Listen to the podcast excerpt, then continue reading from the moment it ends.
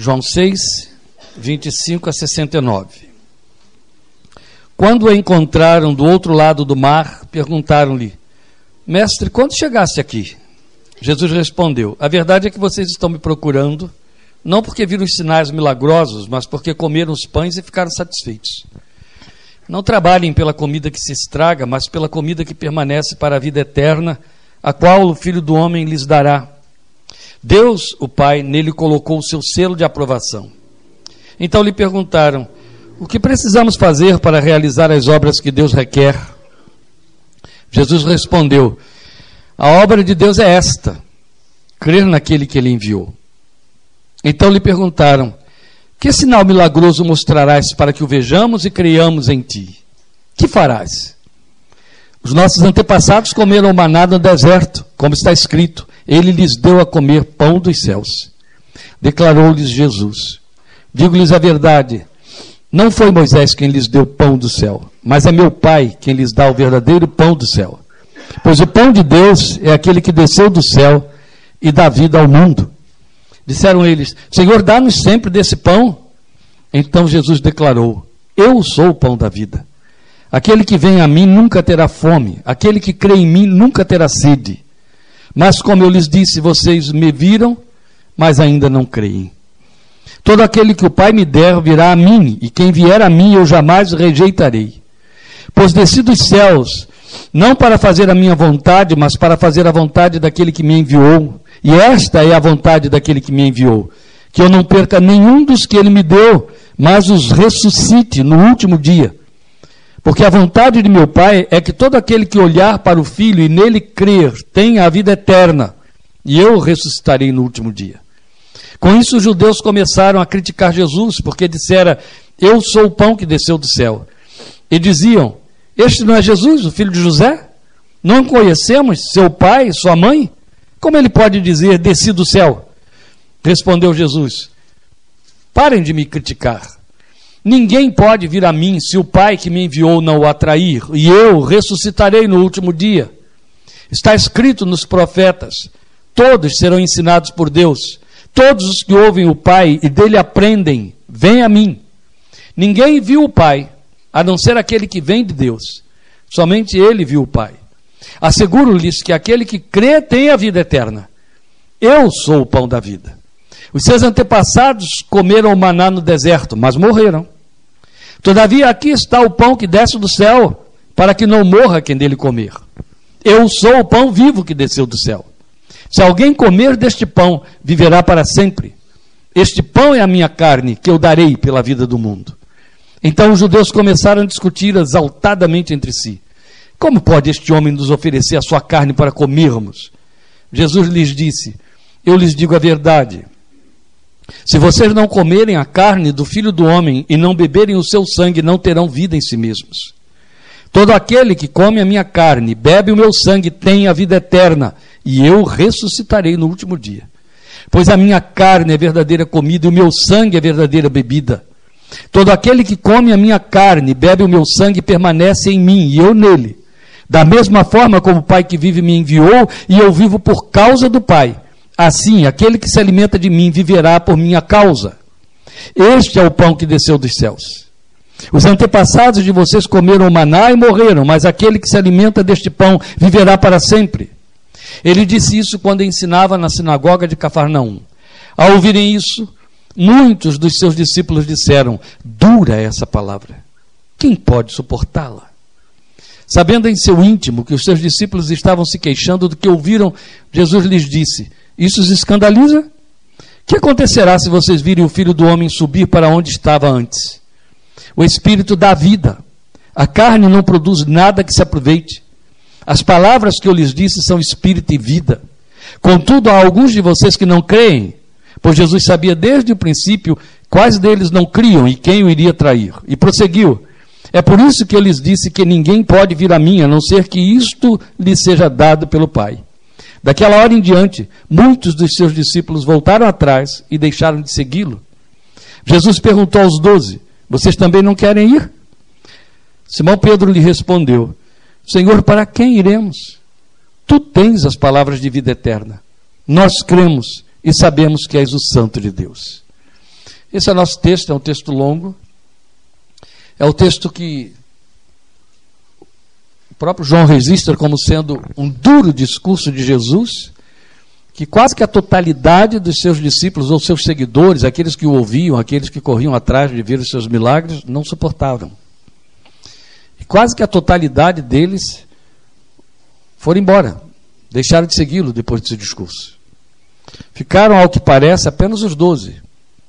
E quando ficaram os doze, Jesus os liberou. Olhou para eles e disse: Vocês também querem ir? Podem ir. Em outras palavras, não fiquem constrangidos de ficar aqui porque eu escolhi cada um de vocês doze. Vocês podem seguir o mesmo caminho de todos os outros se o mal-estar for o mesmo. E aí ele, Pedro então dá aquela solene resposta à confissão: Para quem nós iremos? Tu tens as palavras da vida eterna e nós temos crido que tu és o Santo de Deus, aquele que devia vir. É um discurso longo. Mas o seu ponto central é a revelação que Jesus faz de si como pão de Deus que desceu do céu. Em que momento ele faz essa revelação? O que, que precede esse discurso de Jesus? A multiplicação de pães. Lembram? Ele fez uma multiplicação de pães, nós não lemos aqui o texto, né? é o texto que vem exatamente antes do versículo 25. Ele fez uma multiplicação de pães no deserto, alimentou mais de 5 mil homens, fora mulheres e crianças. E os textos todos dos evangelhos registram esse milagre extraordinário. Em cima desse milagre, Jesus levanta esse discurso. Isso nos faz pensar, pelo menos, no fato de que a figura do pão foi usada porque o milagre que a precedeu provocou essa figura.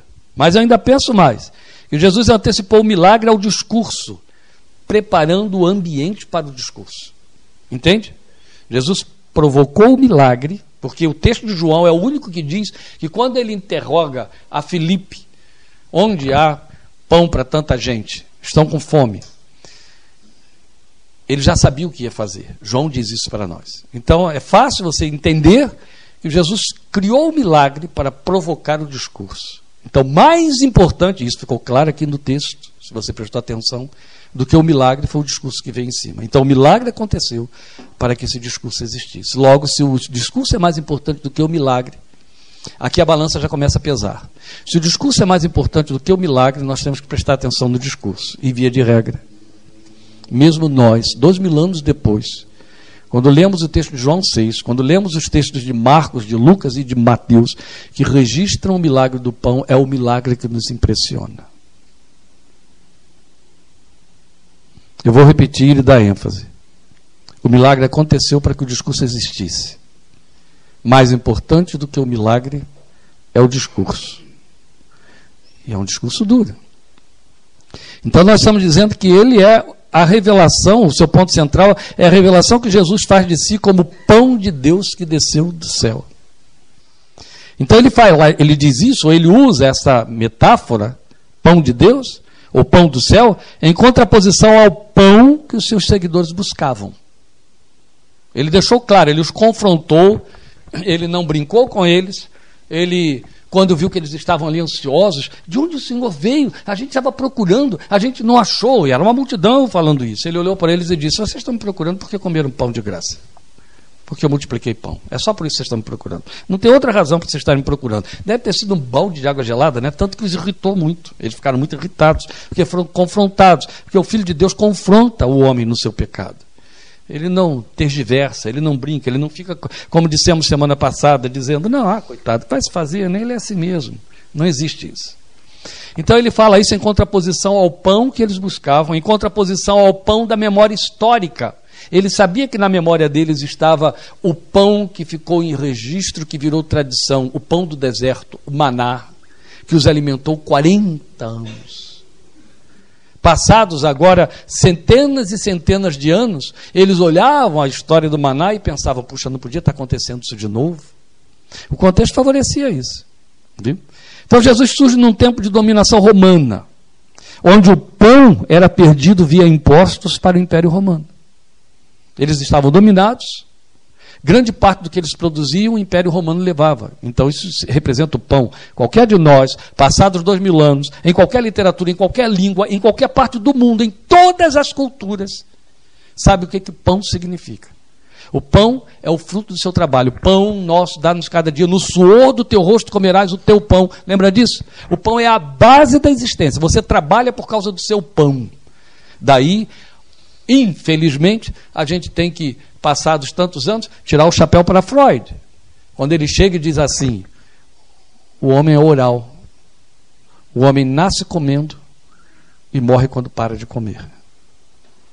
O homem vive em função da sua oralidade, vive. E já explicamos a vocês que têm tido a oportunidade de ouvir algumas, algumas referências psicanalíticas, que quando você se veste, quando a mulher escolhe o brinco, o enfeite, a maquilhagem que usa, quando você escolhe a cor do seu carro, você está usando a sua oralidade, você está satisfazendo uma fome de que a oralidade, a expressão, aquilo que você leva para a mesa, o que põe através de seus lábios na sua boca, é uma configuração final.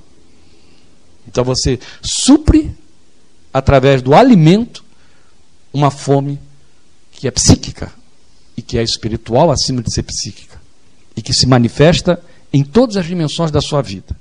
Então a base da existência é a conquista do pão.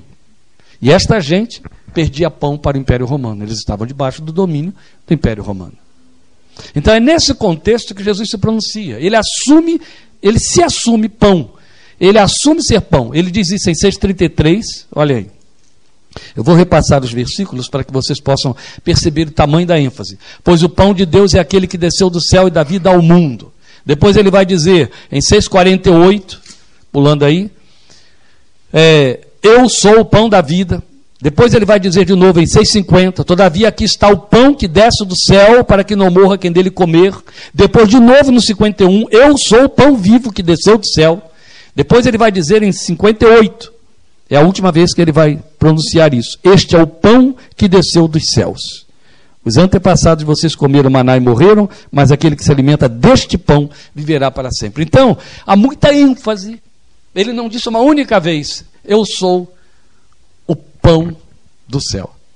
O pão da vida. Como ele já tinha dito uma única vez, eu sou a luz do mundo. Não, aqui ele enfatizou muito. Ele preparou todo um cenário para esse discurso. Então esse discurso era solene. Era. Esse é o mais solene discurso que o Filho de Deus fez a respeito da sua encarnação, do seu ministério, da obra que veio realizar e da razão porque veio a este mundo para ir até a cruz. Então a figura do pão foi usada pela provocação que o milagre fez. E aí, vamos pensar no fato de que ele fez a multiplicação dos pães para alimentar uma multidão incomum num lugar impossível, porque ali era deserto. Ele saciou os homens naquilo que constitui o cerne de sua busca na vida, saciedade gratificatória da fome nos seus vários espectros, que eu acabei de citar aqui, até falando em cor de carro. Então o maná teve esse registro imorredouro na memória dos israelitas.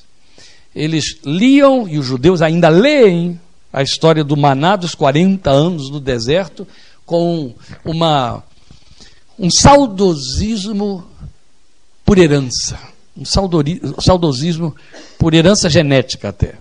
Então o povo, diante do milagre, confundiu Jesus com César. Que é isso, pastor? É isso mesmo? Versículo 15. Sabendo Jesus que pretendiam proclamá-lo rei à força, retirou-se novamente sozinho para o monte. Por que, que o confundiram com César? Porque lá em Roma, as bacanais promovidas por César para o povo era pão e vinho, de graça. Entende? César dava pão de graça para conseguir a aderência, para conseguir o apoio para o seu ministério e assim, para o seu, seu ministério, para o seu reinado e para o seu senado. Então, ele dava esse apoio através de pão. E aí o povo estava confundindo Jesus. Quem dá pão é César. Se Jesus deu pão, Jesus é César. Vamos fazê-lo nosso César. Aqui temos um César. Nós não precisamos do César de Roma. Esse também nos dá pão. E aí o texto diz que o Filho de Deus retirou-se sozinho para o monte, nesse momento de trevas. Então, ao dizer que ele era o pão do céu, o pão de Deus para alimentar, duas coisas acontecem. Além de estabelecer distinção entre o pão político e o pão de Moisés. O pão político é o pão que César dava, e o pão de Moisés era o maná, que Jesus disse: não foi Moisés quem deu, foi Deus. Mas o povo entendia que Moisés deu, e eles disseram: Moisés nos deu maná, Moisés nos deu o pão do céu. Então, além de fazer essa distinção entre esse pão político, pão de Moisés, que era o pão da lei, Jesus criou um parâmetro diferenciador entre verdadeiros e falsos seguidores. Este era o propósito do discurso. Isso foi visto no tipo de fome e a consequente busca por saciedade. Por isso que nosso tema é esse: pão divino e fome humana. E é evidente que, bem semelhante, por isso que eu disse que a gente segue no ritmo do semana passada, bem semelhante ao discurso de Jesus, esse nosso discurso também é duro. Porque a primeira coisa que se evidencia é a fome dos falsos seguidores. É tão explícito no texto, meus irmãos, que é quase uma redundância eu ter que parar em cima disso para explicar a vocês. Só depois de ter pontuado estas observações que eu acabei de fazer aqui, é suficiente que você chegue em casa, releia todo o capítulo 6 de João e você já terá entendido isso que eu estou dizendo. Como que Jesus cria uma distinção de seguidores verdadeiros e falsos a partir da leitura da fome que os move na sua direção. Como isso é sério? E com quanto temor e tremor, para usar a linguagem de Paulo em Romanos, eu abordo isso aqui. Pensando na igreja que nos cerca. A igreja. Pensando no cristianismo que nos cerca, porque eu não quero falar apenas em termos de igreja evangélica, mas igreja católica, tudo que tem nome de cristão é denunciado aqui. O tipo de busca, a fome dos seguidores, o tipo de pão que é oferecido. Qual é a fome que move os falsos seguidores? O que, é que eles vão buscar em Cristo? O que, é que eles vão buscar na pessoa do Filho de Deus? Primeiro, porque é a fome de pão físico. É fome do que satisfaz o que perece. Por isso é que Jesus chega para eles e diz, versículo 27, não trabalhem pela comida que se estraga, mas pela comida que permanece para a vida eterna, a qual o Filho do Homem lhes dará. A verdade é que vocês estão me procurando não porque viram os sinais milagrosos, mas porque comeram os pães e ficaram satisfeitos. Ele os confronta. A fome que vocês têm, o que os move a vir a mim, é aquela que sacia o seu prazer. É aquela que vai, tentar mitigar os seus desejos, suprir os seus desejos. Ou seja, vocês me buscam por causa de milagres temporais, por causa de efeitos temporais. Vocês me buscam por causa de soluções e respostas que vocês possam palatar, que possam apalpar. Esta é a busca que vocês fazem de mim. Não me busquem por estas coisas. Não me busquem pelo pão que perece. Ele arrebenta com eles, imediatamente. Qual é a fome que os levou a me procurar atravessar o lago para o outro lado? Gente, leiam com calma, eu não tenho tempo hoje para isso aqui, senão a gente vai perder pontos aí. Leiam com calma o capítulo 6 de João e vocês vão ver como que o Senhor e os discípulos fogem da multidão, escapa deles e eles o procuram, eles dão a volta pelo outro lado, admirados. Sabe o que, é que eles fazem? Como Jesus está do outro lado do lago e a volta vai ser muito longa, eles pedem que barqueiros cheguem, cheguem, cheguem. Eles vão chegando com seus barcos e eles vão entupindo os barcos para atravessar para o outro lado. Qualquer igrejinha, qualquer bispinho, qualquer apostolinho, qualquer pastorzinho que vá para uma praça pregar, que vá para um, um, um, estádio pregar, e começa a ver pessoas afluindo desse jeito, vai dizer: olha, que fome essa gente está tendo da palavra de Deus e está tendo do reino de Deus.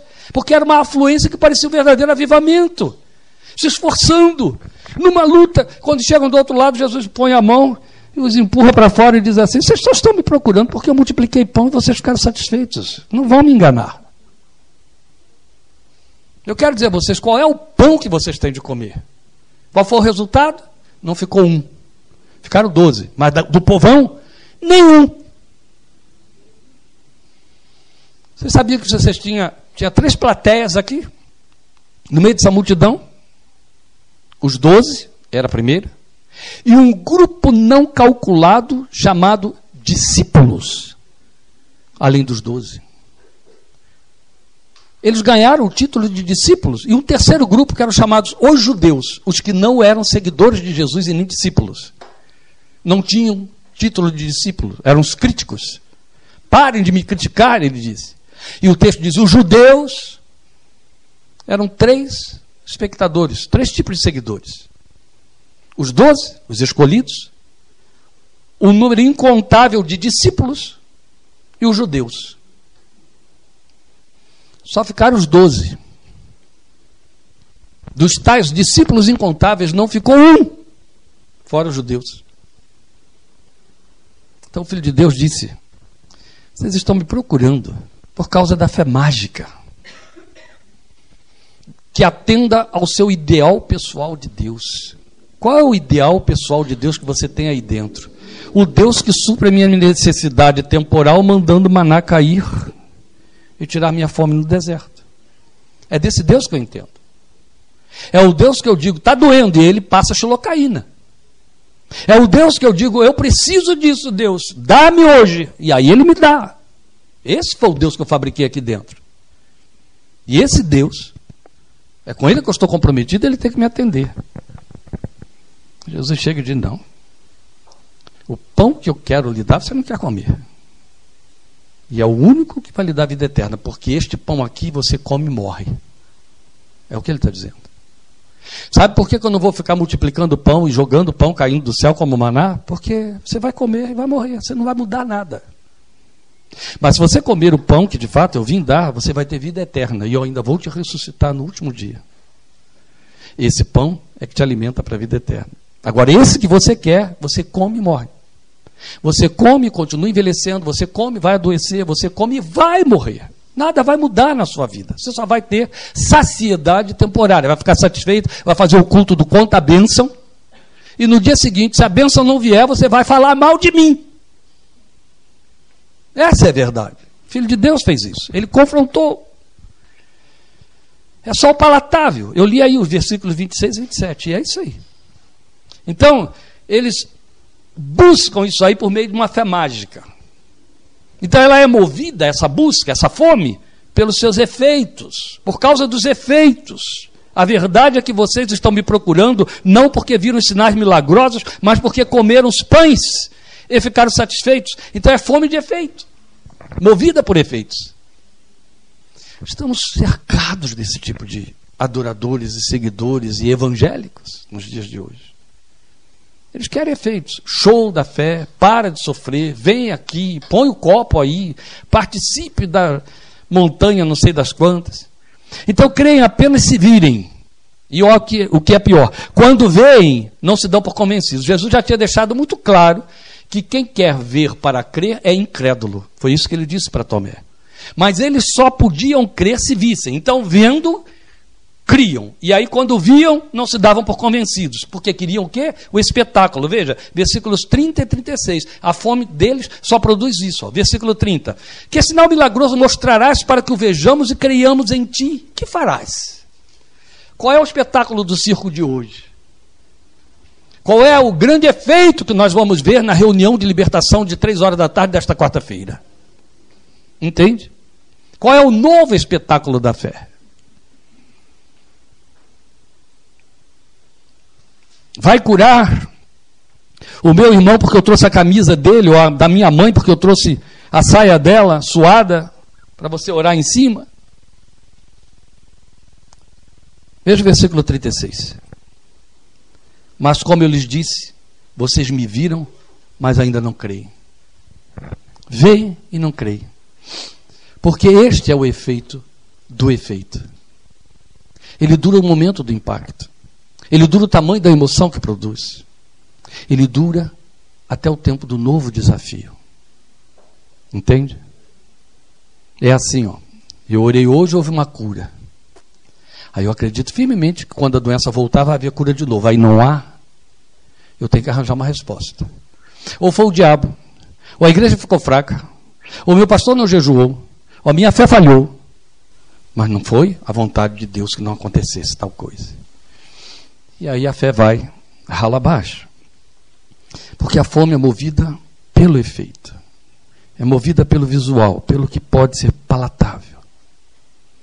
Mas Jesus tem uma declaração trágica a respeito dos que têm essa fome. Ele deixa claro que eles não procedem de Deus e não irão para Ele. Você percebe comigo que eles fizeram uma movimentação que poucos crentes hoje fazem? Hoje nós temos um conforto extraordinário para adorar a Deus. Olha aqui, meu irmão, onde estamos. Ó, ar refrigerado aqui dentro, não é assim? Máximo que você se distanciou para chegar até aqui, 3 quilômetros. É tudo muito confortável, tudo muito agradável, o ambiente é agradabilíssimo, tudo é fácil, favorece. As igrejas ajustam coisas, ajustam horários, ajustam dias, para facilitar todo mundo, máximo de conforto, ambiente, etc. Não estou dizendo que essas coisas estão erradas, só estou pontuando o fato de que tudo é muito agradável, não nos causa desconforto nenhum, esforço nenhum. Pelo contrário, menor dificuldade eu fico em casa porque também não muda nada. Mas aquela gente não. Caramba, entrar em barquinho, eu não iria. Entrar em barquinho para atravessar para o outro lado, um esforço. Chegaram lá, no... quem olhasse vai dizer: gente, que gente com fome de Deus, que gente querendo Deus, não é assim? Jesus disse: não foi Deus que trouxe vocês para mim, não foi o Pai que trouxe vocês. E porque não foi o Pai que trouxe vocês, vocês também não irão para Ele. Coisa terrível, né? Se a gente fosse medir esforço, eu estaria frita em banho, né, Lili? Porque, pensa bem, com tanto esforço, Jesus disse, não foi o Pai que trouxe vocês, imagine quem não tem esforço nenhum. Complicado. Ainda bem que não é por obra, foi ele mesmo que acabou de dizer aqui. A obra é crer nele, naquele que me enviou. Glória ao seu nome. Mas veja, versículo 37, ele vai pontuar isso que eu estou dizendo aqui. Todo aquele que o Pai me der virá a mim. Quem vier a mim, eu jamais rejeitarei. Ele está rejeitando essa gente para dizer: oh, Pai não deu vocês e vocês não vieram a mim. Depois você tem o versículo 44, onde ele reforça ainda mais: Ninguém pode vir a mim se o Pai que me enviou não o atrair, e eu ressuscitarei no último dia. Aqui ele fecha o circo, o cerco. Ele chega e diz assim: Você só pode vir a mim se o Pai trouxer, não é decisão sua. Não é o que te motiva, entendeu? Não é a sua fome, essa fome. Isso não significa que você veio porque eu posso fazer um milagre e você vai continuar não crendo. Vocês acabaram de provar isso quando disseram para mim: faça algum milagre para que vejamos. Ele não tinha acabado de multiplicar cinco pães e dois peixes. Querem mais o quê? Não foram correndo atrás porque viram aquilo e Jesus mesmo disse: vocês só vieram atrás porque eu multipliquei o pão e vocês ficaram saciados. Eles olham para ele descaradamente e dizem: faz mais sinais, faz mais. Queremos ver para que possamos crer. Cambada de gente desgraçada. Mas é assim. O incrédulo é assim. Ele quer o espetáculo que a igreja oferece. Tonta é a igreja quando oferece o espetáculo para ele. Não alimenta nada. Então não houve, não havia fome espiritual. E Jesus denuncia: o Pai não trouxe vocês. Porque quando o Pai traz, eu não rejeito. Eu dou a vida eterna. E é o Pai que traz. E aqui nós já temos um ponto que ninguém perderia. Um Lloyd Jones, um Spurgeon, homens de Deus não perderiam esse ponto. Quando de forma muito clara Jesus disse: Só vem a mim quem o Pai trouxer. Lembra, nós falamos semana passada da questão da eleição? Ninguém escolhe Jesus. E ele disse que ninguém o escolhe. Lembram disso? João 15, 16. Para ninguém ficar com discussõezinhas aí de metáforas religiosas pelo meio do caminho, ele deixou muito claro: vocês não me escolheram, fui eu que escolhi. Não se iluda. Eu te escolhi, você é meu. E se você não é meu, ou se você tem alguém que não é meu, é porque eu não escolhi. Você está aqui, tema. Porque eu te coloquei no lugar de quem falhou, que foi Israel. Israel falhou, eu aproveitei a brecha que ele deixou e enfiei você lá. É isso que ele está dizendo. Eu te escolhi. Você só é crente porque eu quis que você fosse crente, porque eu te quis, aí eu te chamei. É isso que Jesus está dizendo aqui. Você só vem porque o Pai decidiu que você venha.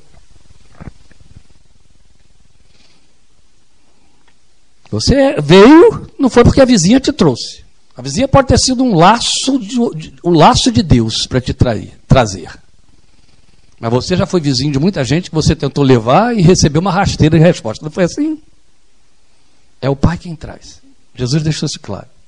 Então Jesus deixou claro para eles: sabe por que, que vocês estão procurando só com essa fome temporal? Porque não foi o Pai que motivou isso. Essa fome é dada por Deus e Ele não deu.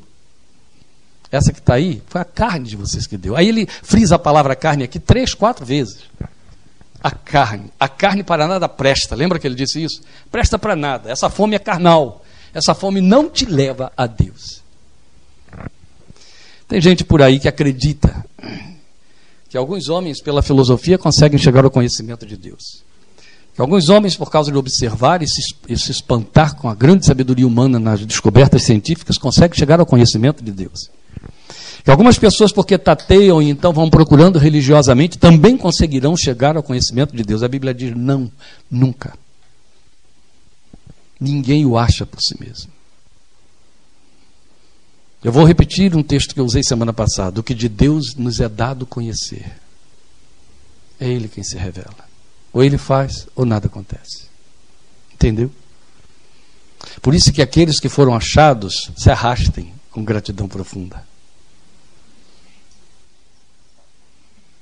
Mas vamos pensar na fome dos verdadeiros seguidores, ela está aqui também. Aquela que é produzida pelo Espírito de Deus. A luz de Romanos 8, 26, eu sei que vai parecer que isso aqui está fora de lugar, não está não.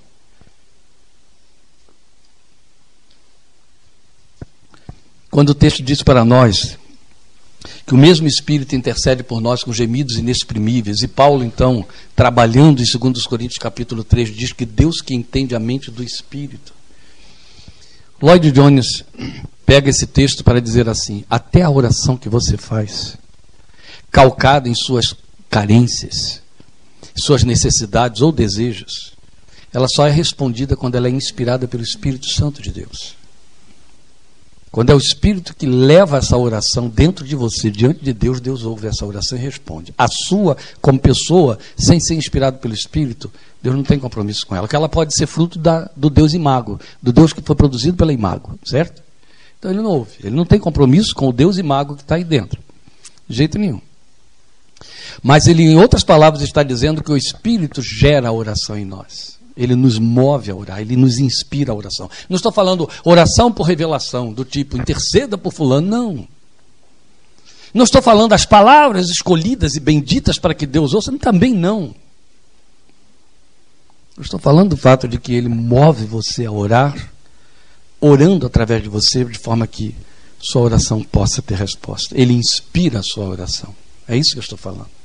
De igual maneira, Deus inspira a fome no seu coração. É Deus quem te movimenta para buscar a Ele. Não confunda isso aqui com espiritualidade, no sentido de que, então eu vou ficar esperando que Deus me avive, Deus me desperte para que eu tenha uma vida de oração, para que eu medite na palavra, para que eu vá à igreja, para que eu faça serviço no ministério. Não. Eu estou me referindo à busca da vida eterna, a busca da comunhão e a descoberta do Pai Celestial. Essa fome é produzida por Deus. E os verdadeiros seguidores a revelam. Veja, ela vai na contramão da fome carnal. Ela vai na contramão da fome religiosa, da fome dos que não foram chamados por Deus.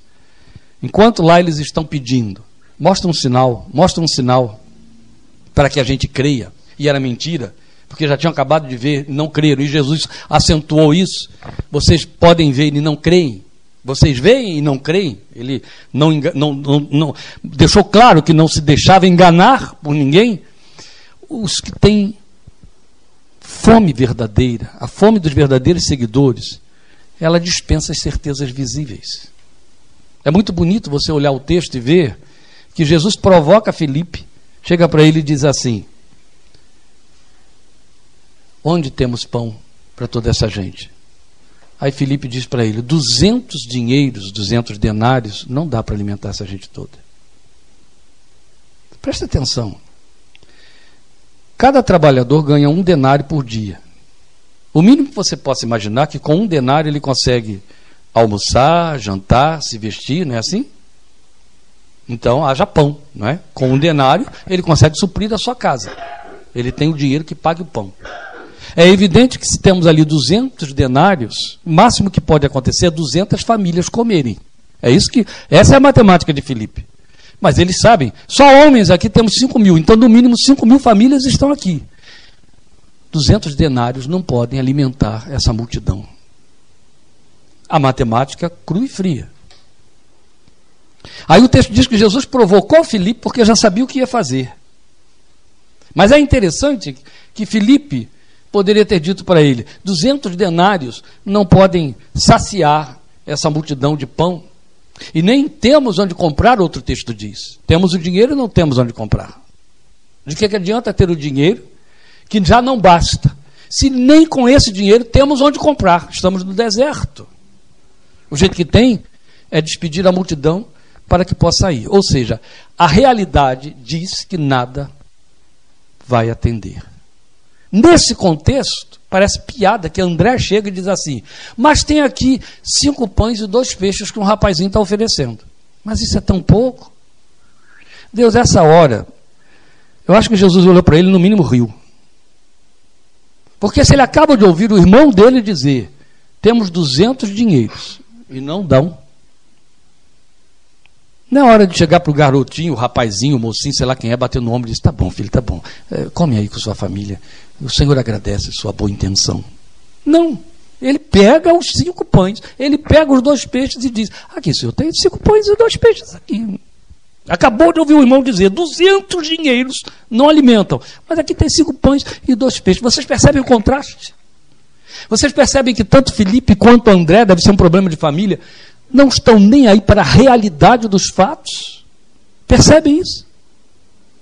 Os olhos estão voltados para o Senhor, como se entendessem assim: alguma coisa vem daí, sei lá o que, mas não importa. É a ele que eu tenho que informar que temos 200 denários. É a ele que tenho que informar que tenho cinco pães e dois peixes. O que ele vai fazer com isso é problema dele. Eu não tenho essa condição, essa capacidade, não sei. Eu sei uma coisa: 200 não alimentam. E o que, que é isso? Cinco pães e dois peixes? Mas percebe? O que eles estão mostrando aqui é que não há necessidade de certezas visíveis. Há apenas uma necessidade: ir à fonte e dizer o que eu tenho. Isso é o que eu tenho. Senhor, eu quero te servir, mas não sei nada. Não tenho capacidade alguma. Senhor, eu quero ser um crente melhor, mas olha como eu vivo. Mas eu estou indo a Ele. Eu estou expondo a Ele as minhas limitações, os meus cinco pãezinhos e dois peixes. Eu estou levando para Ele. O que Ele vai fazer com isso, eu não sei, mas alguma coisa Ele vai fazer. Porque a fome busca se saciar nele. Não é no que ele faz. Olha o contraste com aquela gente. É nele. A fome está levando na direção dele. Então os verdadeiros famintos são trazidos a ele pelo Pai. É o reforço que você tem aí no versículo 45. Todos serão ensinados por Deus. Todos os que ouvem o Pai e dele, e dele aprendem, vêm a mim. Olha aí o que ele está dizendo. A fome dos verdadeiros seguidores eles são levados pelo Pai à presença do Senhor Jesus. Ninguém confunda. Há dois mil anos que só existe uma forma de ir para o céu: é encontrar-se com Cristo Jesus e a sua obra na cruz do Calvário. Não há nenhum meio, meio, nenhum meio termo, nenhum subtema, nenhuma subforma não há nenhuma alternativa, nenhuma haverá até que o tempo dos gentios acabe, a não ser Cristo Jesus e a sua obra na cruz. Qualquer que seja o homem, qualquer que seja a tribo, qualquer que seja a língua, qualquer que seja a sua procedência, as possibilidades e as impossibilidades, há dois mil anos só uma via: Cristo Jesus. Deus tem que levar o homem, leva o homem que ele escolheu à presença do seu filho. Se ele não achar a igreja, ele arranja alguma coisa, mas que vai ter que encontrar com Jesus, vai. Jesus é, é, é o ponto de encontro. O Pai traz até mim. Você tem maior reforço disso ainda no versículo 66. Daquela hora em diante, muitos de seus discípulos voltaram atrás e deixaram de segui-lo. Por quê? Porque não tinham sido levados pela, pela, pelo, pela pessoa do Pai, à presença de Jesus. Então, os verdadeiros famintos são levados a Ele pelo Pai. É por isso que eu lhes digo, versículo 65, que ninguém pode vir a mim a não ser que isto lhe seja dado pelo Pai. Isso é simplesmente magnífico, porque lembrando que falamos aqui semana passada, a Bíblia, desde Mateus até Apocalipse, ela diz o tempo todo que nós fomos comprados pelo sangue de Jesus para Deus Pai. Compraste para Deus, compraste para Deus. Eis aqui a mim e aos filhos que tu me deste.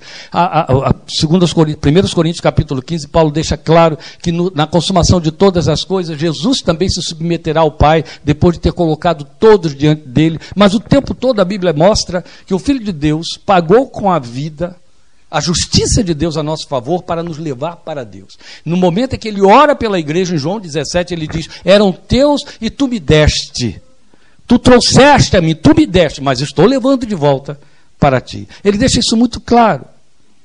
E é belíssimo saber, então, à luz do que Jesus está dizendo aqui, que ele leva você ao filho para que ele tenha você. Entende? Todo que o Pai me der virá a mim. Ninguém virá a mim se o Pai não o trouxer. É um movimento de Deus. É uma necessidade do coração de Deus.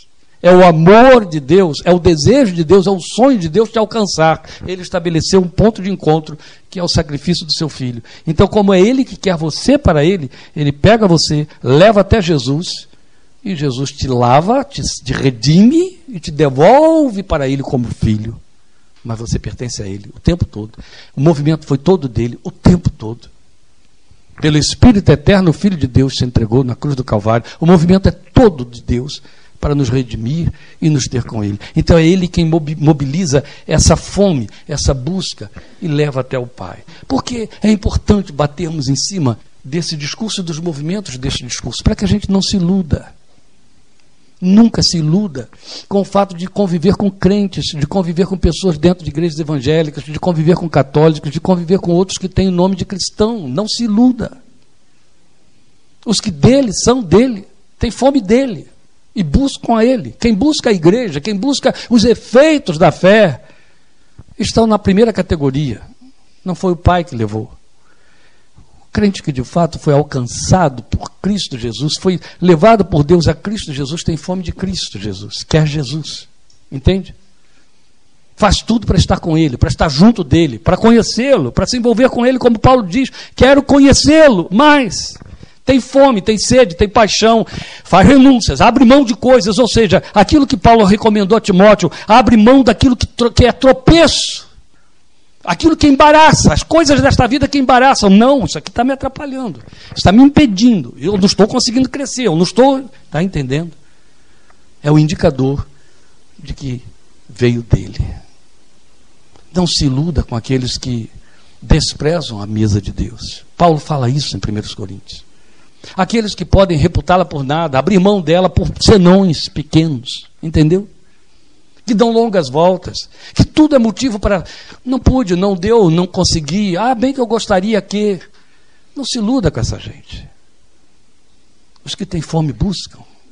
Os que têm fome correm atrás. Eles só se saciam em Jesus, Ele é o pão. Buscam comer da palavra com ou sem efeitos. É o que você tem aí no versículo 68. Veja aí.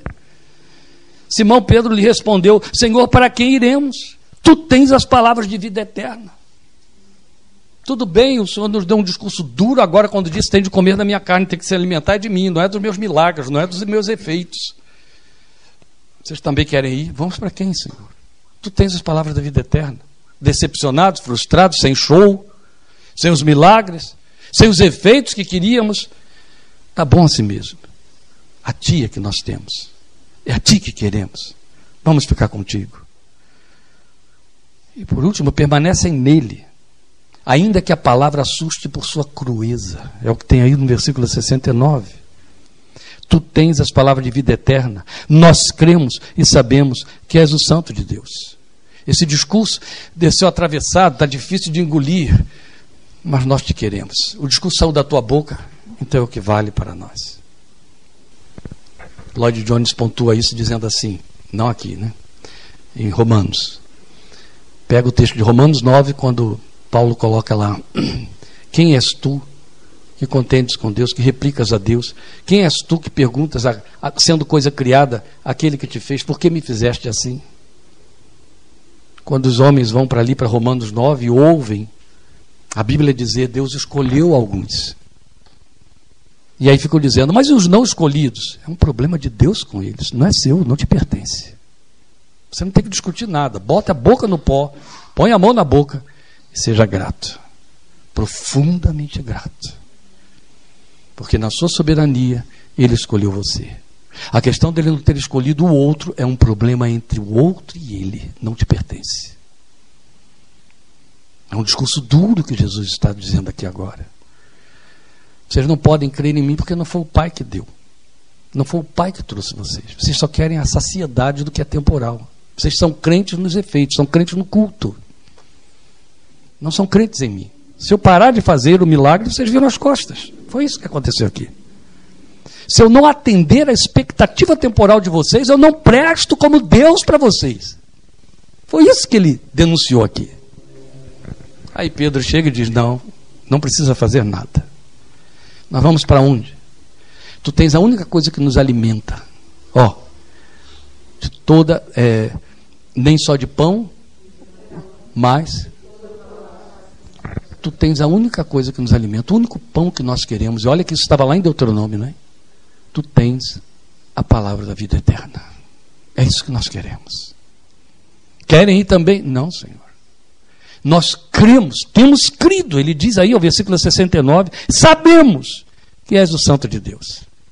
Com milagre ou sem milagre, tu és o Santo de Deus. Esta é a razão porque vocês estão sempre me ouvindo pontuar aqui Marta e, e Pedro como as duas maiores confissões da fé cristã. E são. Porque os dois fazem uma confissão desse tamanho no pior contexto possível. O de Marta ainda pior do que esse aqui, porque Pedro está junto numa situação que não tem tragédia nenhuma. E junto de mais onze.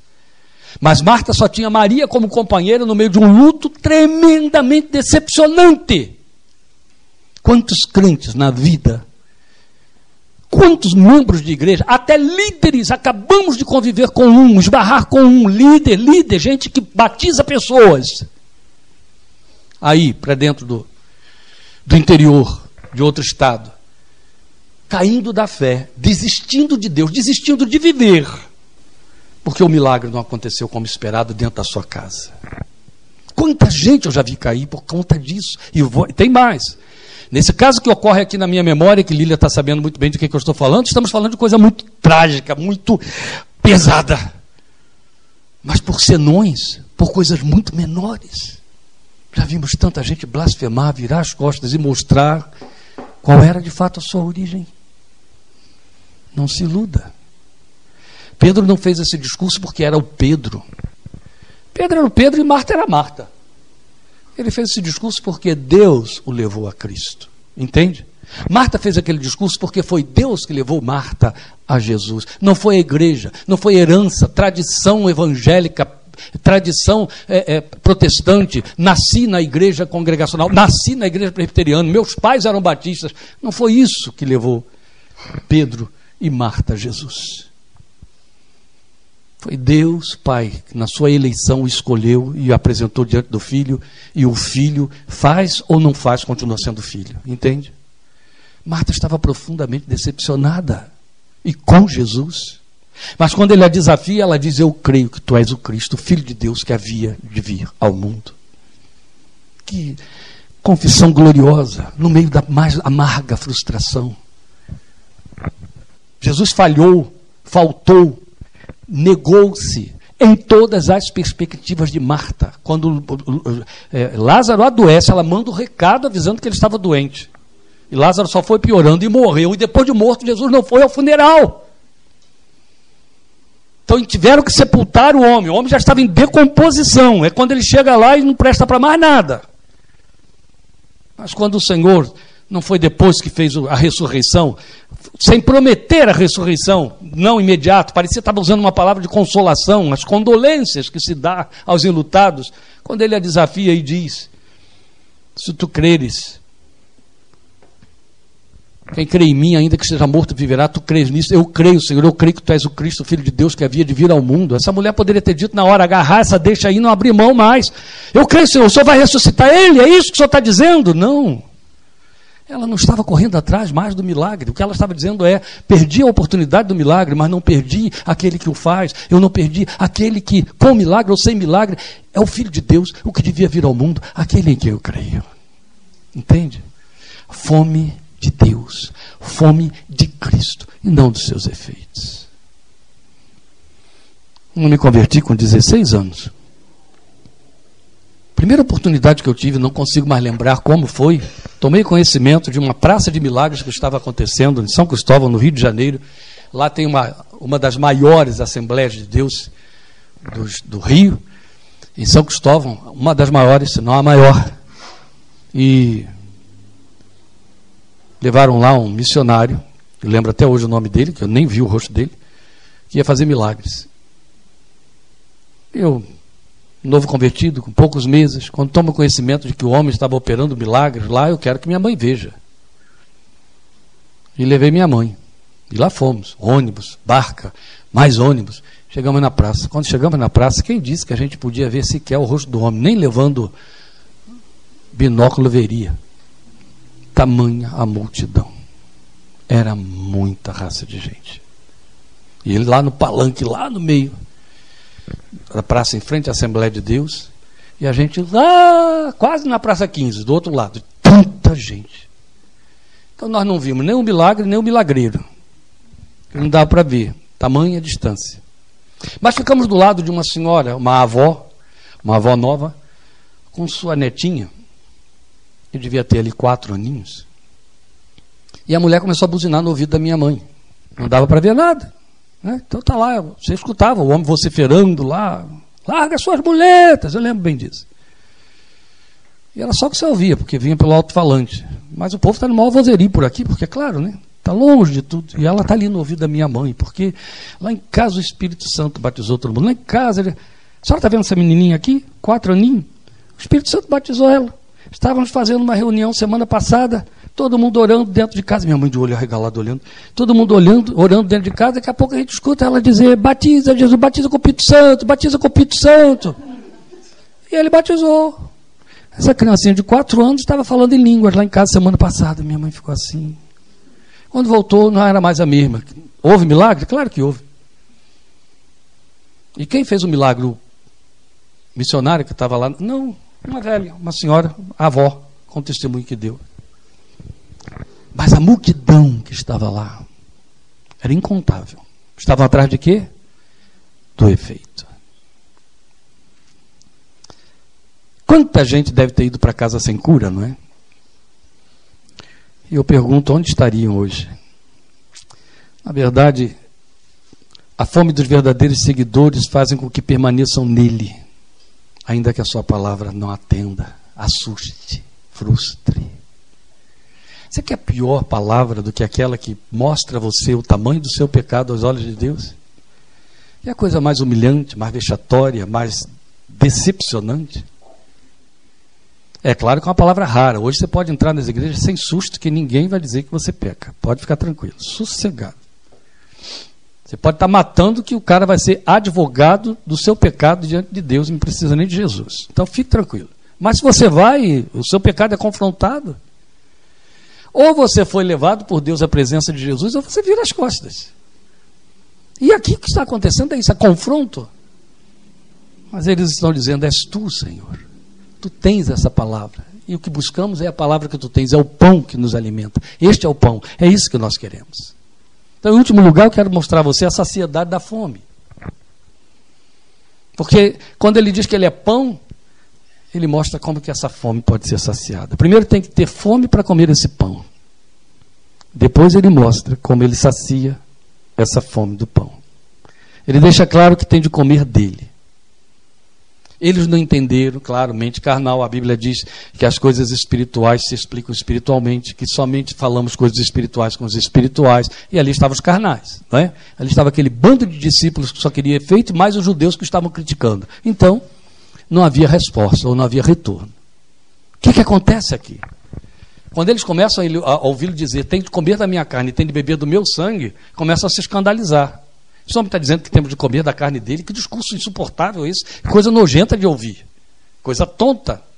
E voltam às costas. Mas os que são dele entenderam muito bem. O que ele estava dizendo é comer de mim significa comer da minha vida.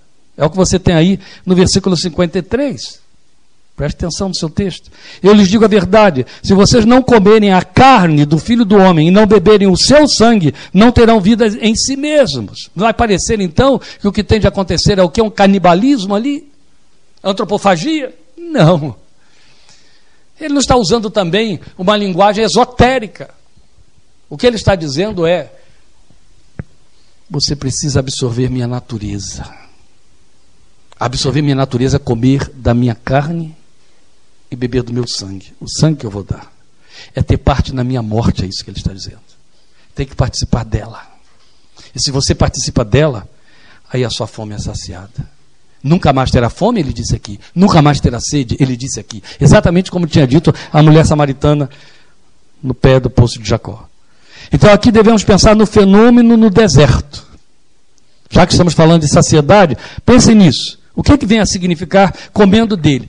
Ele tomou como pano de fundo o maná, não foi isso? Lá no deserto? O que, que acontecia com o maná do deserto? O povo toda manhã tinha de ir para o deserto catar o maná se quisesse comer. Não é assim? Tinha de ir em busca do pão. Quando Jesus usa o verbo comer, quando Jesus usa o verbo alimentar-se, ele não está jogando palavras fora. Ele está mostrando como que é a relação do crente com ele, da vida do crente com ele, como ela é dinâmica e ela é intensa. Você imagina se você só comesse uma vez por semana. Nem os faquis hindus superariam essa proeza na sua vida. Se você só comesse a cada dois dias, dizer que você é anorexo ou anorexa era elogiar, não é assim? Onde estaria sua força, seu vigor, seu prazer na vida? Primeiro, o padrão da sua realidade seria depressão, porque quando você para de comer, você deprime. A oralidade foi-se, acabou a gratificação, acabou o prazer. No entanto, há pessoas que pensam que podem alimentar-se temporaneamente do Filho de Deus. O que, é que ele disse que ele é? Ele é a palavra. Não está escrito que eu posso passar sem o pão, mas não posso passar sem a palavra? Ele não está dizendo que ele é o pão que o Pai deu do céu, que não foi aquele que Moisés deu. Ele é que é o pão, não é o maná que é o pão. Mas o povo não tinha que diariamente ir em busca do maná. Então, quando ele está dizendo aqui, quem comer a minha carne e beber do meu sangue, ele está remontando a caminhada de Israel no deserto. A casa que não procurasse o pão ficaria sem o maná, ficaria com fome.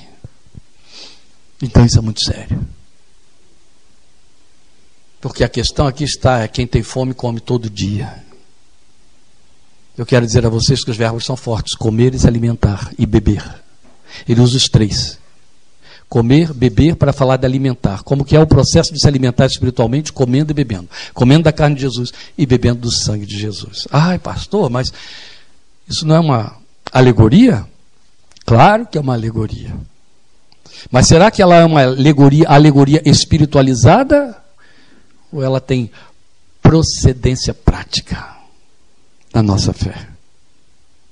Será que o verbo alimentar está entrando aqui como mera alegoria? Ou ele está entrando aqui como didática e advertência? Jesus disse que se se alimentar de mim, viverá por mim.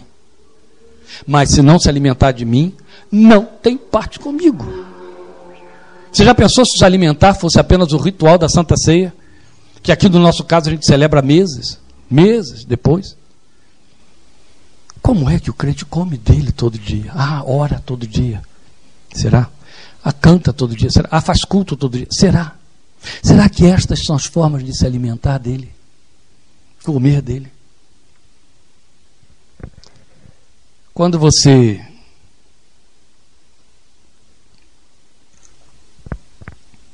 quando você coloca um filho numa determinada escola, quando você vai se treinar num determinado ambiente, treinar é, é, em termos de exercícios físicos, treinar em termos de armas, treinar em termos de é, concertos, em termos de conservatórios. Quando você coloca uma determinada pessoa num determinado ambiente, ela absorve a cultura, ela absorve os movimentos, ela se condiciona e faz repetição até inconsciente daquilo que ela absorveu. Em outras palavras, ela come daquilo que lhe é dado e ela reproduz. Entende? Esta é a razão porque seu filho nunca vai se comportar igualzinho ao filho da sua irmã que tem a casa na mesma rua. Não vai. São primos diretos, são filhos de mesmo tronco familiar, mas este tem um comportamento totalmente diferenciado daquele. Este usa expressões que aquele não usa. Esse tem jeitos, formas, maneiras que este não tem. Porque este aqui come da sua própria casa. Este aqui come da cultura da casa. Entende? Este aqui repete aquilo de que se alimenta ou que lhe dão. que entra pelos ouvidos, que passa pelos olhos, que está no gestual. Então ele repete o gestual. A voz é a mesma. Então você sabe quando um determinado cirurgião é de uma determinada escola, quando um determinado compositor ou uh, musicista é de um de determinado conservatório. Por quê? Porque ele repete formas, ele repete gestuais, ele repete padrões e critérios dos quais se alimentou. Ele absorveu. Entendeu? Como é que eu posso fazer isso? Bem, como é que o filho na casa repete os gestuais e as formas? Porque ele vive lá. Como é que o compositor ou musicista repete padrões daquele conservatório, daquela escola, ou aquele médico daquela determinada escola? Porque ele vive lá. Ele aprendeu lá dentro. Houve convívio com, convívio. E aí a reação é natural. Ele incorporou, ele absorveu, ele passou a integrar a natureza de. É disso que Jesus está falando. Ah, então é basta eu pensar nele todo dia. Ou oh, Senhor, obrigado pelo dia de hoje. Cuidado. Ou eu o absorvo aqui. E isso aqui pode significar o púlpito ou o livro na sua mão, a palavra revelada ou nada disso acontece. Entende? Não existem formas de você conhecer Jesus, conviver com Jesus, absorver a natureza de Jesus através de efeitos. É pela palavra que nos é pregada. Vocês já estão limpos pela palavra que tens ouvido. A fé vem pelo ouvir e ouvir a palavra da pregação de Cristo. O crente que dá muitas voltas, o crente que não se alimenta, o crente que não se envolve, ele só é crente. Entende? Ele não tem fome de Deus, ele não se alimenta dele, não vive por ele, porque é isso que cresce aqui diante de nós. Então, como estamos dizendo, devemos pensar no maná que deve ser buscado a cada dia no deserto, porque era para cada dia. Eu não posso comer hoje por amanhã, em hipótese alguma. E aquilo que eu comer hoje não vai atender ao passado que ficou para trás. Eu preciso comer a cada dia para cada dia. Eu tenho de me alimentar dele bebendo do seu sangue. Versículo 56, ele faz esse reforço dizendo exatamente isso com estas palavras: Quem beber do meu sangue, todo aquele que come a minha carne e beber o meu sangue, permanece em mim e eu nele. Está falando de natureza. E beber o sangue aponta para a aliança. Ele chamou o sangue o tempo todo de aliança, nova aliança, porque nos remonta ao sangue nos umbrais daquele cordeiro pascal lá em Êxodo capítulo 12. O que, que significava aquilo? Ah, para Israel, naquele momento, significava o livramento do anjo da destruição, não é isso? O anjo passa e vê o sangue, não entra na casa e não mata o primogênito que lá dentro, porventura, esteja.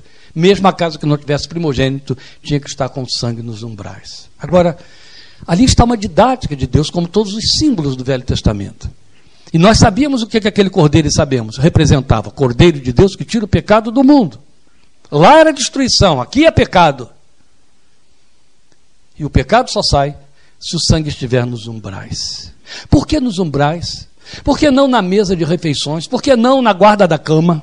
Por que não na cadeira que você usa para sentar, meditar, ler ou comer? Por que nos umbrais das portas? Ou no umbral da porta de saída? Porque aquela porta é a que vigia seus movimentos. Você entra e você sai. Você sai da casa para o mundo você vem do mundo para dentro da casa e passa debaixo do sangue. Isso fala de aliança. Eu saio, dou de cara com sangue. Eu volto, dou de cara com sangue. Eu saio, dou de cara com sangue e eu sei que lá fora eu tenho que estar me preocupando com o fato de que eu estou em aliança com aquele sangue, que significa a vida que foi dada no meu lugar. Eu volto e trago as fuligens do mundo e eu dou de cara com sangue que me purifica de todo pecado. Eu estou consciente da aliança, entende? Eu bebo do sangue. Essa linguagem não foi usada aleatoriamente. Quando Jesus falou de beber do seu sangue, quando ele falou de derramar do seu sangue, nós sabemos muito bem, isso vem desde o Velho Testamento, que sangue significa ou traduz vida. A vida da alma está no sangue. Tanto que as testemunhas de Jeová se prendem a isso de forma literal e tem aqueles complicadores todos quanto à transfusão e etc., porque é uma leitura desprovida de inteligência. Mas a verdade é que é fato que a Bíblia declara que a vida do sangue, a vida da alma está no sangue. A vida de alguém está no sangue, a vida temporal. Quando Jesus fala de tomar o sangue, de beber o sangue, ele está falando em entrar em aliança com a minha morte, com a razão pela qual eu vim no mundo. Eu vim ao mundo, quer dizer, não é a, a, minha morte que funciona como seu perdão, a sua purificação. Você está comprometido com a minha morte. Paulo levou isso tão a sério e em caráter tão pessoal que ele diz em Filipenses capítulo 3: Eu quero tomar a forma da morte dele. Lembram? Quero conhecê-lo e o poder da sua ressurreição e a comunhão dos seus sofrimentos. Lembram? Tomando a forma da sua morte. O que, que significa isso? Entrega. Não foi isso que ele disse? Se quiser vir após mim, renuncie, tome a cruz. Quando eu estou em aliança com o Filho de Deus, eu deixo de ser. Eu me entrego. E mais, eu estou em aliança com o Filho de Deus para cumprir o propósito pelo qual ele me alcançou. Então nos remonta aos sangues nos umbrais do Cordeiro Pascual lá no Egito. Então não é a busca pelo resultado, mas pela causa. É a palavra que na minha versão está literal aqui no versículo 57. Da mesma forma como o Pai que vive me enviou e eu vivo por causa do Pai, nas suas versões, eu acho que essa palavra foi omitida. E eu vivo por causa do Pai. O Pai é a causa de eu viver, é isso que ele está dizendo. Assim aquele que se alimenta de mim viverá por minha causa. Entende agora o que eu estou dizendo? Que é aliança, é comunhão com a morte dele. Ele se torna a causa da minha razão de viver. Estamos voltando a domingo passado, quando citamos Romanos capítulo 14, versículo 7. Nenhum de nós vive para si, nem morre para si. Se vivemos para o Senhor, vivemos. Se morremos para o Senhor, morremos. O Evangelho é muito sério, irmãos. É muito sério quando ele diz para nós, eu citei para vocês, 2 Coríntios 5, 15, e ele morreu por todos, para que os que vivem não não vivam mais para si mesmos, mas para aquele que morreu e ressuscitou. Não vivam mais para si, mas vivam para ele.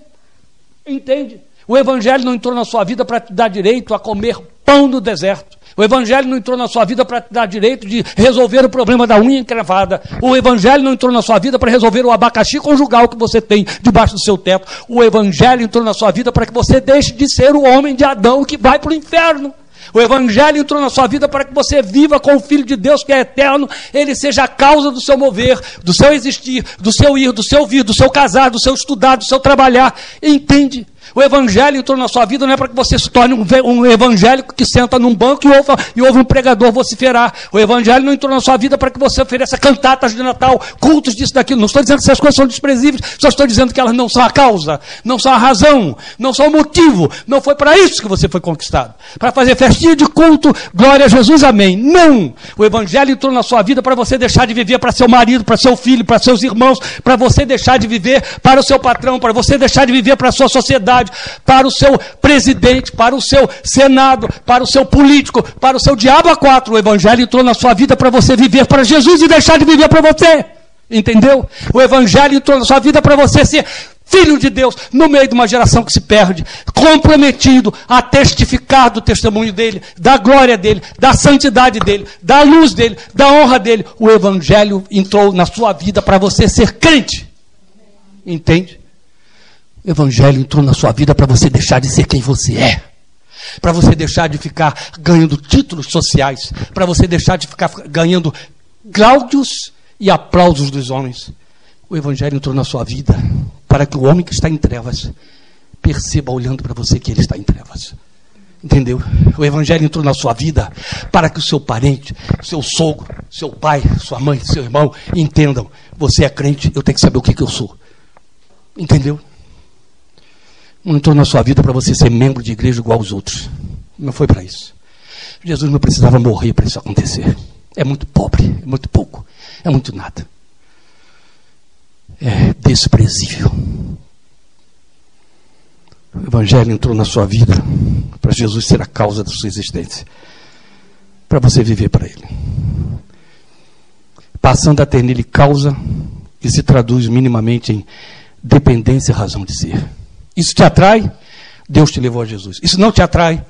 Lamento te dizer, você está perdido nos seus pecados. Deus não tem nada com você. Não te chamou. Você gosta da fé evangélica, mas isso não vai fazer nada com você. De jeito nenhum. Então eu penso na palavra de Deus através de Moisés no Egito. Ao povo de Abraão, quanto ao cordeiro pascal, ali, em Êxodo 12. Moisés registrou comam dele quanto puderem. Entende? Comam dele na intensidade da sua fome. Você tem muita fome? Você vai comer muito. Você não tem fome nenhuma? Deus não te levou a Ele.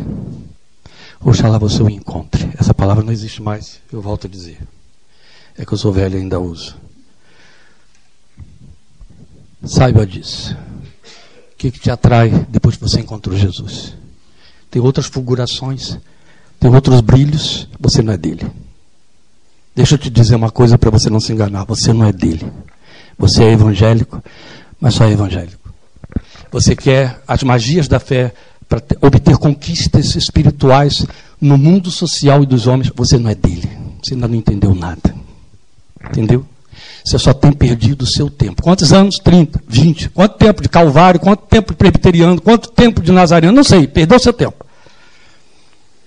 O Evangelho entrou na sua vida e o resto, tudo obscurece devido ao seu resplendor. Lembra do cântico? Ele é a paixão.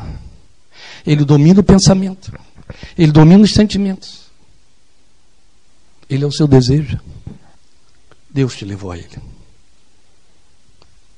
É a única fome que você tem. E a única satisfação que te completa. Deus te levou a Ele. E você é dele.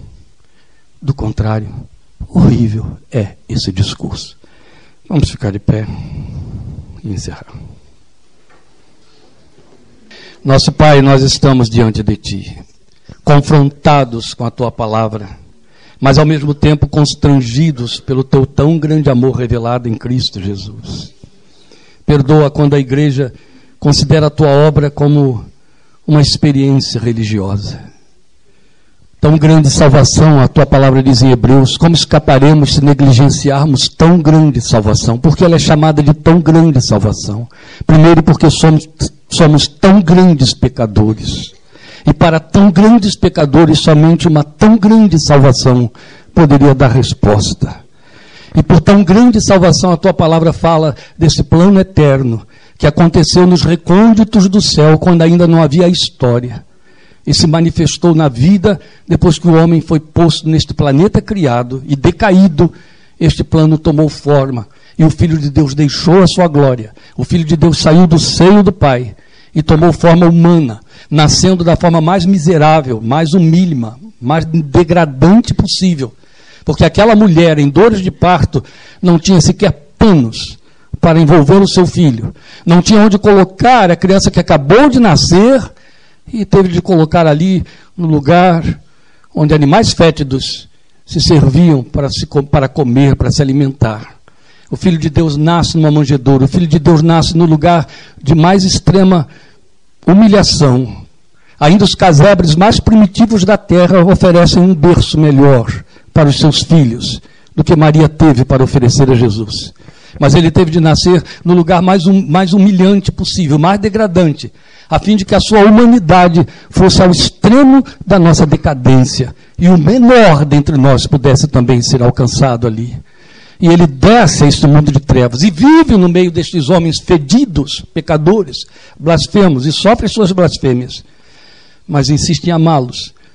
E na cruz os redime, entregando a sua vida, passando três dias na sepultura, até que o Pai o levanta e o põe de volta na sua glória, sentado à sua majestade. Ó Filho de Deus, tão grande salvação que tu operaste. E no meio desta tão grande salvação, tu a inoculaste na nossa vida, tu nos achaste na nossa vida de vaidade, como a palavra de Deus diz, na vaidade dos nossos pensamentos, perdidos nos nossos desejos e sonhos temporais, vagando e tateando no meio de superstições e religiões para tentar satisfazer fomes temporais, e nos alcançaste ali, e te ofereceste como pão vivo que desce do céu e te ofereceste como companheiro, como eterno companheiro, como aquele que nos prepara para vivermos, vermos o rosto do Pai e vivermos eternamente na Sua glória. E ao considerarmos esta conquista, essa descoberta, nós tornamos isso tão palho, tornamos isso tão fraco, tão sem significado. Trazemos isso para uma rotina religiosa que é vergonhosa, é minimamente degradante porque joga por terra toda a glória da tua obra, Joga por terra toda a excelência da, da, da palavra que diz compraste para Deus. A palavra que diz que agora somos propriedade peculiar do Deus eterno. Nação santa, povo adquirido. Senhor, e são posições excelentes que a tua palavra aponta. Mas vivemos como se tu tivesses obrigações para conosco, obrigações de cuidar das nossas mazelas. Vivemos como se tudo que aconteceu conosco fosse um privilégio nosso e que nos desse direitos na fé para usufruirmos benesses milagrosas e efeitos espirituais. Tu não te furtas de nos abençoar, tu não te furtas de nos acolher, de nos socorrer, de ouvir os nossos ais, mas tu esperas que a nossa vida se volte para ti, que vivendo esta vida miserável, mesquinha do dia a dia, nós abramos mão da vaidade de onde fomos arrancados para viver essa vida para ti, fazer nome para ti, fazer tempo para ti, fazer agenda para ti, levarmos para ti nossos afetos, nossos sentimentos, nossos sonhos, nossos desejos, por uma razão pura e simples. Tu és o único pão que alimenta a fome que trazemos dentro da nossa alma. Ó Senhor Jesus, permite que a tua palavra nos absorva, nos apaixone, nos atraia que nossa consciência de pertencimento a Ti ofusque tudo mais à nossa volta. Foi por isso que, com absoluto direito, irretocável, irrespondível, Tu disseste: quem amar pai, mãe, irmãos, mulher, filhos, mais do que a mim, não é digno de mim. Amarás, pois, o Senhor teu Deus de todo o teu coração, de todo o teu entendimento, de toda a tua força, de todo o teu pensamento. Oh, Senhor Jesus. Tu já conquistaste, tu já fizeste tudo. Tu és suficiente para que essa conquista nos absorva. Se não há fome suficiente para que se busque este alimento, tem compaixão das vidas que estão fastiadas. Mas incendeia em nossos corações uma fome que ninguém possa saciar, a não ser tua presença e a tua glória em nós, porque tua palavra é clara quando diz Cristo em vós, a esperança da glória. É só se não fores tu conosco, somos apenas o que somos. E o que somos não vale para nada, não presta nada. Foste tu, Jesus, que disseste: a carne para nada presta. Nós queremos vida do Espírito de Deus. Nós queremos tua vida, Filho de Deus, em nós. Para que possamos, de fato, viver como quem presta para ti. Para que possamos viver de forma que a nossa vida seja um culto contínuo, um culto constante no que somos e no que fazemos Ajuda-nos na nossa fraqueza, por amor de teu santo nome, porque a ti pertence toda a glória. E diante desta glória com a qual estamos comprometidos, rendemos a nossa profunda gratidão pelo que começaste a fazer e levarás a termo em nossas vidas, por amor de teu nome, para teu louvor e honra. Amém. Amém.